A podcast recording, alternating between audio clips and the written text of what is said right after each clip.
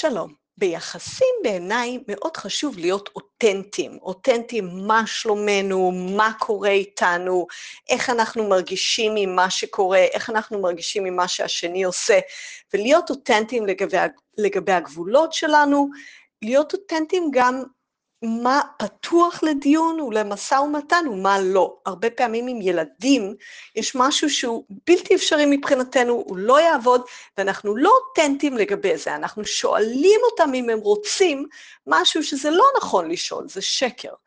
אם אנחנו לא אותנטיים, אנחנו בעצם משקרים. אנחנו מוסרים לשני מידע כוזב על איך להתנהג איתנו. אנחנו יוצרים סיטואציה שלא תעבוד עבורנו, ואז היא תקלקל את הזוגיות או את הקשר, ולא תעבוד גם עבור השני. אז הרבה פעמים עם ילדים אנחנו לא אותנטיים איפה הגבולות שלנו, אבל אז אנחנו כועסים וצועקים עליהם. אנחנו צריכים להיות אותנטיים מההתחלה. אז שמעתי פעם משהו יפה על מיניות, על סקס, שהיה כתוב שלזייף הנאה מינית, למה זה לא טוב?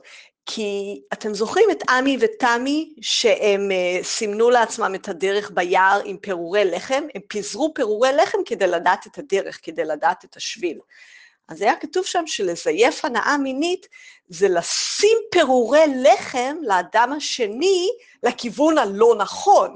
אנחנו מכוונים מישהו לכיוון שיהיה לא טוב עבורנו.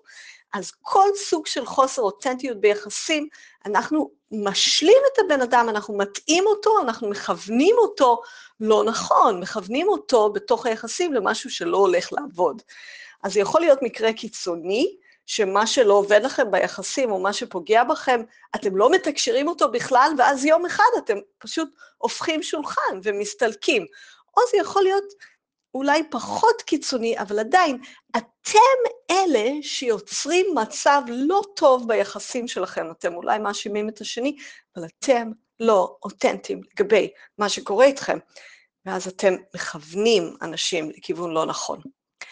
אז ההצעה שלי אליכם, במיוחד אם אתם טיפוסים שאוהבים לרצות ולשמח את השני, והרבה פעמים דואגים לשני ופחות שמים לב מה קורה איתכם, להתחיל לשאול, איפה אני לא אותנטי? איפה אני לא אומר מה כואב לי, או אני אומר לא עד הסוף, אני אומר חלש, אבל אני לא אומר את זה בעוצמה אמיתית.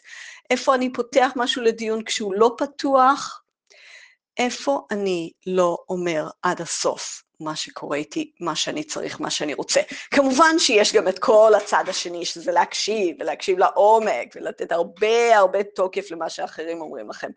אבל היום אני מדברת יותר על העניין של הביטוי, ביטוי שלכם. זה ממני להיום, סלי תדמור.